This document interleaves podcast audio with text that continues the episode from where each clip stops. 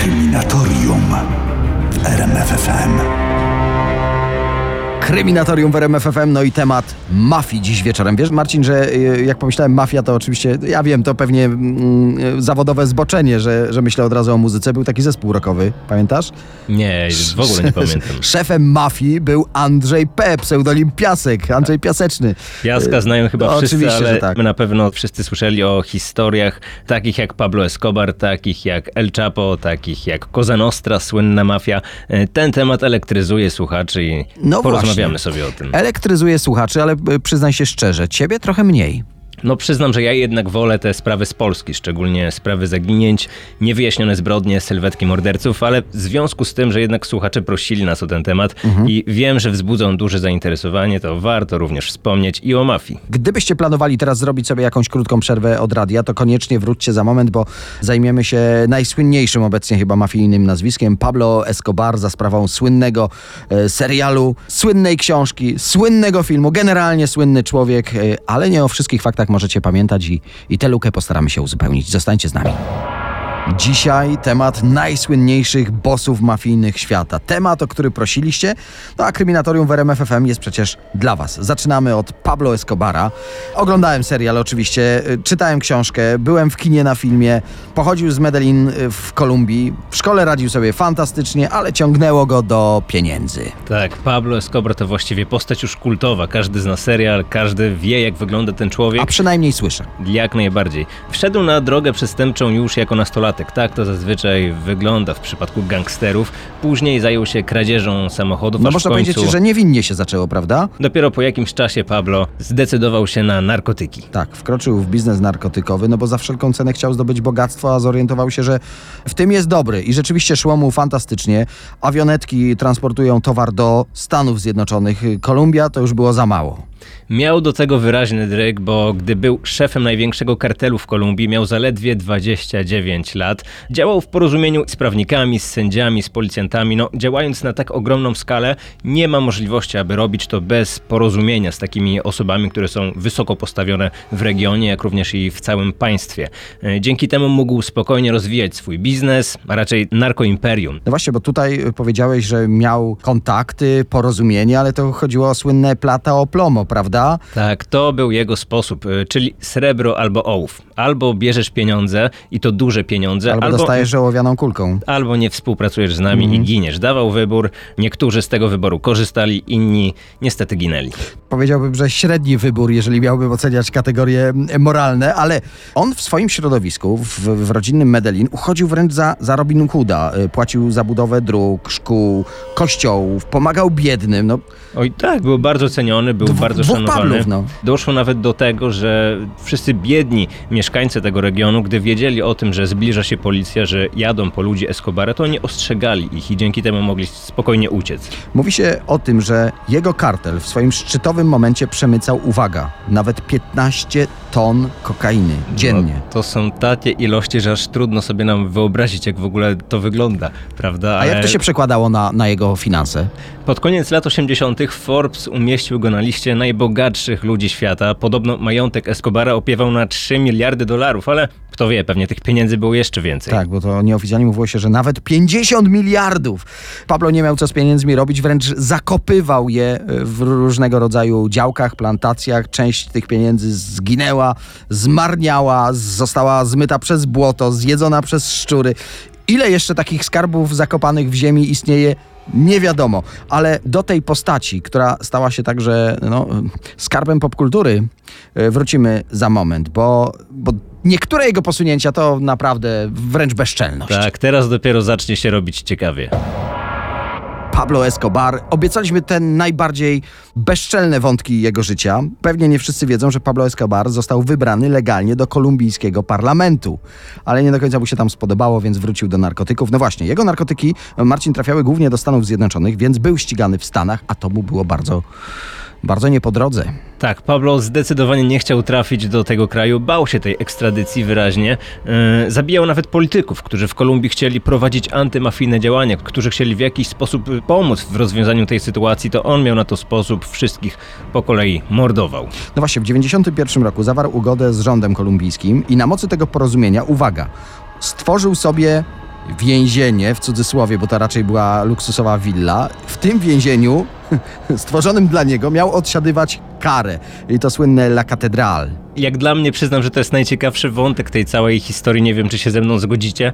E, Świetnie to zostało pokazane w ogóle w serialu Narcos. Tam były piękne dziewczyny, nieprzerwana impreza, alkohol, narkotyki. E, Doszło nawet do tego, że Escobar urządzał tam mecze, w których grali najpopularniejsi wówczas piłkarze na świecie. Oczywiście dostawali za to bardzo duże wynagrodzenie. Aż trudno w to uwierzyć. No, rzeczywiście były to dla niego wczasy, a nie więzienie. No to jest jeszcze bezczelność absolutna, że sam sobie wybrał cały personel tego więzienia. Strażnicy, więźniowie, to byli jego dobrzy kumple. E, załatwił sobie odsiadkę lepszą niż w czasy. mam Ale to jeszcze nie wszystko, bo Pablo wynegocjował nawet takie warunki w umowie z rządem, że na teren tej całej posiadłości La Catedral nie mogła wjechać policja, nie mogła się nawet zbliżać do tego e, miejsca, więc no, negocjować na pewno potrafił. W końcu jednak państwo kolumbijskie uznało, że ten cyrk nie może trwać. Nie No. może trwać. Pablo miał zostać przeniesiony do prawdziwego więzienia, no ale przecież on gra według swoich zasad, więc ucieka. I tak trwało to zdecydowanie zbyt długo, w końcu musiało się skończyć. E, uciekł, ale został zastrzelony podczas próby zatrzymania. W 93 roku zmarł i do dziś właściwie nie wiadomo, czy to Pablo Escobar sam strzelił sobie w głowie. W serialu może... zostało pokazane to w ten sposób, że jeden z żołnierzy z obławy postrzelił go śmiertelnie. Mnie się jednak wydaje, że to chyba Pablo Escobar oddał ten śmiertelny strzał. Myślę, że nie pozwoliłby na to, aby zrobił to ktoś inny, gdy był już pewny, że nie ma szansy ucieczki. Wolałby strzelić sobie w głowę sam. Powstało wiele książek o jego życiu, poznaliśmy wiele e, różnych teorii i te takie, które wybielają trochę jego postać. No generalnie, mimo tego, że nie ma go z nami już od wielu, wielu lat, e, jego postać wciąż zarabia naprawdę grube pieniądze. E, Już za chwilę Kolejny gangster z Ameryki Południowej, El Chapo. Kryminatorium w RMFFM i podkreślamy to, ten program powstaje dla Was. E, Robimy pewnego rodzaju poczet, przegląd e, najsłynniejszych narkotykowych bossów świata.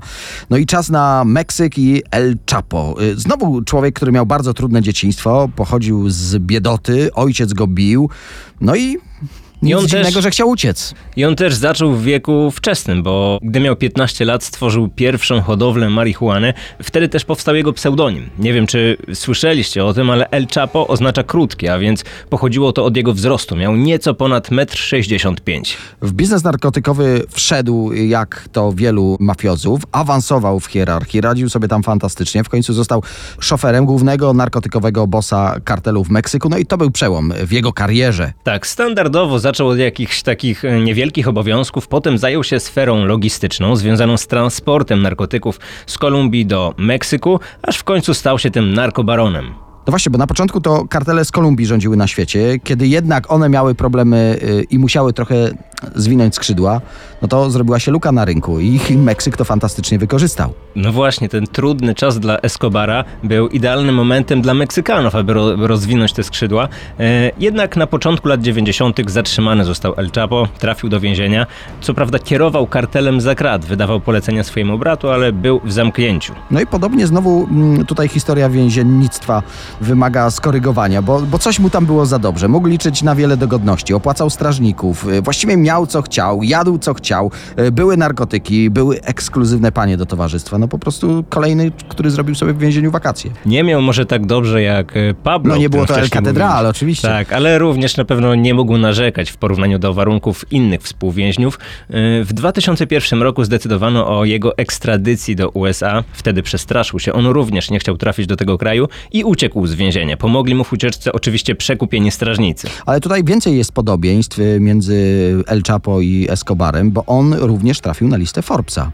Tak, e, niektórzy twierdzą, że jego wpływy nawet były większe niż Pablo Escobara. E, Umieszczono go w 2011 roku na dziesiątym miejscu najbogatszych ludzi Meksyku. W 2014 z kolei trafił do więzienia. E, Uciekł oczywiście po roku przez podkop i ten podkop wykonali dla niego ludzie, którzy z nim współpracowali. No ale został ponownie zatrzymany, przekazany do Stanów Zjednoczonych. Jego proces rozpoczął się pod koniec ubiegłego roku. No, głośno relacjonowały media. Z tych doniesień medialnych dotyczących procesu możemy wnioskować, że no, najprawdopodobniej resztę życia spędzi w więzieniu. Oczywiście, jeżeli nie ucieknie. Wycieczkowicz więzienny.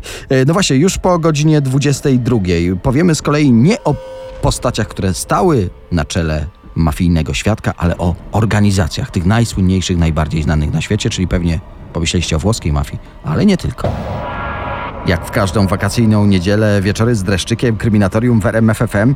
No i dzisiaj program na Wasze życzenie Mafiozi i Mafia. No właśnie, jak myślę mafia, to przede wszystkim przychodzi mi do głowy y, Cosa Nostra. Tak, Włochy, Sycylia, już sama ta nazwa, Cosa Nostra, wydaje mi się, że brzmi trochę złowrogo. Ale i E, też legendarnie, bo to jednak kolebka mafii na świecie. To można powiedzieć, tam się wszystko zaczęło. Jak najbardziej. Ta organizacja podzielona jest na różne klany. Każdy klan zajmuje się swoimi interesami, ma swoje ściśle określone terytorium. E, Grupy raczej nie wchodzą sobie e, w drogę.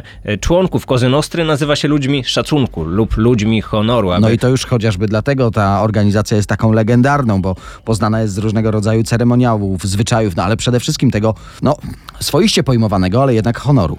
Tak, ta legenda mafii wiąże się również z tymi wszystkimi rytuałami. Ludzie, którzy chcą wstąpić do tej organizacji, muszą sprostać wielu zasadom. E, Na przykład przyszły mafiozy musi wziąć udział w morderstwie i dzięki temu pozostali członkowie grupy mają absolutną pewność, że nie jest to na przykład policjant pod przykryciem. Taka osoba też nie może być spokrewniona z policjantem ani z prawnikiem, nie może też korzystać z pomocy policjantów. Jeżeli padnie ofiarą jakiegoś przestępstwa, no to musi sobie radzić samemu, a wiadomo jak mafia sobie potrafi poradzić z każdym problemem. Tak, członkowie tej grupy robią wszystko, żeby ich sekrety nie wyszły na jaw.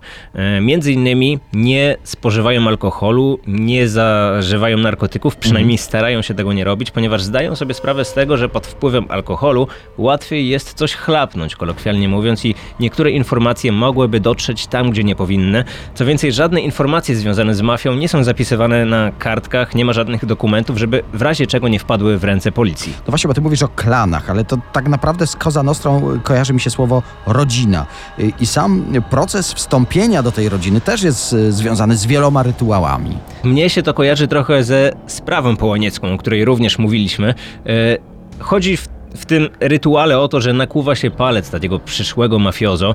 Z niego spływa kropla krwi, która bezpośrednio spada na obrazek z wizerunkiem świętego. Następnie ten obrazek jest podpalany, a przyszły mafiozo przysięga, że nigdy nie zdradzi klanu. Dopiero po takiej inicjacji, po tych wszystkich e, nietypowych zasadach, ten nowy człowiek może nazwać się człowiekiem honoru i wstąpić w szeregi mafii. Właśnie, Koza Nostra to nie jedyna jednak e, mafia włoska, e, to mafia sycylijska. Za chwilę powiemy o neapolitańskiej, która jest jej wielką konkurencją. Jak w każdy wakacyjny, niedzielny wieczór w RMF FM kryminatorium, no i dzisiaj mafie. Yy, mafie włoskie, trochę mi to skojarzyło się z włoskim jedzeniem. Tak jak jest wiele odmian y, spaghetti, prawda? Spaghetti di Napoli inaczej smakuje niż spaghetti di Roma. Tak samo są y, bardzo ściśle przestrzegane receptury wykonywania pizzy na różnych terenach. Tak samo mafie w różnych regionach Włoch no, różnie smakują. Jak smakuje Camorra? Na pewno nie tak jak smakowita pizza. Camorra właściwie miała swoje początki już w XIX wieku i jak większość tych organizacji mafijnych, największe zyski czerpała z handlu narkotykami, a także, to jest dosyć nietypowe, z fikcyjnej utylizacji śmieci. Co to Polegało- znaczy fikcyjnej? Oni właściwie mają monopol, jeżeli chodzi o utylizację odpadów na tym terenie. Jest to duży problem. Właściwie każdego roku pojawia się wiele protestów z tym Zwłaszcza związanych. teraz, prawda, w okresie letnim, kiedy te śmieci w formie jakiegoś strajku, protestu zostają na ulicach i zaczynają nieładnie pachnieć, a oni mogą sobie wynegocjować lepsze kontrakty. A oni faktycznie te śmieci utylizują? Taki jest ich obowiązek, ale w rzeczywistości zakopują te śmieci. Zazwyczaj tak to wygląda i przez to jest tam duży problem ze środowiskiem, który narasta z każdym rokiem. Camorra to y, także zupełnie inna struktura niż ta słynna Cosa Nostra. Już pomijam wątek tego, że tu nie trzeba być człowiekiem honoru, tutaj walczy się o wpływy. Y, Ta mafia również działa na zasadzie klanów, związanych obszarem, terenem, ale każdy klan jednak działa niezależnie, każdy prowadzi swoje interesy. Każdy ma swój biznes, ale mimo wszystko w jakimś tam stopniu porozumiewają się ze sobą. Gdy jest mają, wyższa potrzeba. Tak, mają wspólny plan działania i gdy pojawia się problem, gdy trzeba zewrzeć szyki, aby ruszyć na wroga, to działają wspólnie. Jednak ze względu na to, że tam nie ma jednego przywódcy, to między klanami dochodzi do napięć, do krwawych wojen. Tam y, zdaje się sprzed 10, może 15 lat była taka słynna wojna, prawda, w, we Włoszech. Jak najbardziej chodzi o rok 2004 i 2005. Wówczas na ulicach Włoch było było bardzo krwawo, ponieważ walczyły ze sobą dwa klany. Wtedy śmierć na ulicach poniosło 100 osób. Trochę podobnie jak u nas pod koniec lat 90. również e, panowały mafijne wojny. Właściwie w latach 70. i 80. próbowano zmienić e, strukturę tej mafii. Chcieli mieć szefa, chcieli mieć niższych członków organizacji, e, dokładnie tak jak w Koza Nostrze. Później ten pomysł okazał się fiaskiem, ten plan kompletnie się nie powiódł i po jakimś czasie wrócili do tej starej struktury. To miała być nowa Camorra, jest stara Camorra. Mówi się, że teraz tych klanów może być ponad 100, że mm, zrzeszają prawie 7 tysięcy przestępców. No, ta liczba robi wrażenie, ale za chwilę opowiemy o organizacji, która ma jeszcze większe wpływy i których członków grupie jest jeszcze więcej. Kryminatorium w RMFFM. Wracamy do tematu mafii. Tym razem mafia z Japonii. Mówiliśmy o tym, że w poprzedniej strukturze mafijnej było 7 tysięcy członków, ale czym... Neapolitańska Camorra, przypomnę. Tak, czym jest te 7 tysięcy w porównaniu do 90 tysięcy ludzi, jacy są zaangażowani w Jakuzę? Słowo Yakuza, no to jest y, słowo, które przeszło do legend, ale także do y, właściwie języka współczesnego, prawda? Bo nie jest to tylko nazwa przestępczej grupy japońskiej. Jak najbardziej. Każdy ale także... przynajmniej raz słyszał, gdzieś tam mu się odbiło o uszy. A gdzie E, pierwszy raz usłyszałeś? Gdy grałem jako dziecko w grę Dietę, a tam ten oczywiście. motyw się pojawił e, i stąd znam tę nazwę, ale podejrzewam, że zarówno i z filmów, seriali, Tak, książek... Yakuza to jest w ogóle określenie japońskiego filmu gangsterskiego, który emanuje brutalnością i to myślę fantastycznie określa to, czym właściwie Yakuza się zajmuje i z czego słynie? Z brutalności. Tak, i podobnie jak inne organizacje mafijne, o których wspominaliśmy, również i Yakuza ma swoje charakterystyczne zasady. Jednym z tych symboli są tatuaże. Im większy, im bardziej skomplikowany wzór, tym wyższa pozycja osoby, która nosi ten tatuaż. Niektórzy członkowie mają nawet wytatuowane 70% ciała. Bez problemu w internecie można znaleźć zdjęcia tych osób. No, robi to wrażenie, wzbudza to grozę. A można być członkiem Yakuzy i nie mieć tatuażu? Tak, te tatuaże nie są obowiązkowe, ale przyjęło się, że są takim symbolem Jakuzy. Czytałem, że kiedyś, przed wieloma laty, kto złamał jakąś zasadę tej organizacji, musiał odciąć sobie mały palec dłoni. Yy, Nie wiem, czy ten zwyczaj jest obecnie praktykowany, czy Jakuza poszła trochę dalej i jeżeli ktoś ją zdradzi, to po prostu ktoś inny obcina coś zupełnie innego i nie jest to palec dłoni, tylko ważne życiowe organy. Dzisiaj już się tego nie praktykuje. Kilkadziesiąt lat temu rzeczywiście obcinano mały palec dłoni. Obecnie jest to już tylko mit i legenda. Jednak taki członek organizacji bez małego palca, no nie jest w pełni sprawny. Mógłby mieć problem na przykład z trzymaniem broni, e, więc po co utrudniać sobie życie? Opisałeś to, jakby to była historia z bajki rzeczywiście, ale y, jeśli chodzi o Jakuzę, nie powiedzieliśmy o najważniejszym. Czym oni się zajmują? Z czego Jakuza żyje? Nie będzie to chyba dla nikogo żadną niespodzianką, ale czerpie zyski z hazardu, z prostytucji, no i oczywiście te narkotyki. Jednak warto pamiętać o tym, że w Japonii narkotyki nie są aż tak popularne, tam nie wzbudzają tak dużego zainteresowania, więc Yakuza transportuje ten śmiertelny towar poza granice swojego kraju. 90 tysięcy osób, Jakuza, największa na świecie firma eksportowa. Pozwól, że podziękuję Ci nie tylko za dzisiejszy wieczór, ale za wszystkie wieczory w wakacyjnym kryminatorium RMFFM. Daniel Dyk, dziękuję. Ja również dziękuję, było mi bardzo miło. Jeżeli jeszcze mam kilka sekund na antenie, to chciałbym polecić wszystkim słuchanie podcastów, zarówno te w RMF, jak również wszystkie inne. Możemy znaleźć tam i tematy polityczne, i tematy komediowe, i tematy złowrodzie, takie, o których rozmawialiśmy. Każdy na pewno znajdzie coś dla siebie. Polecamy podcasty. Tymczasem dziękuję bardzo. Żegnam Was, Marcin Myszka. Kryminatorium w RMFFM.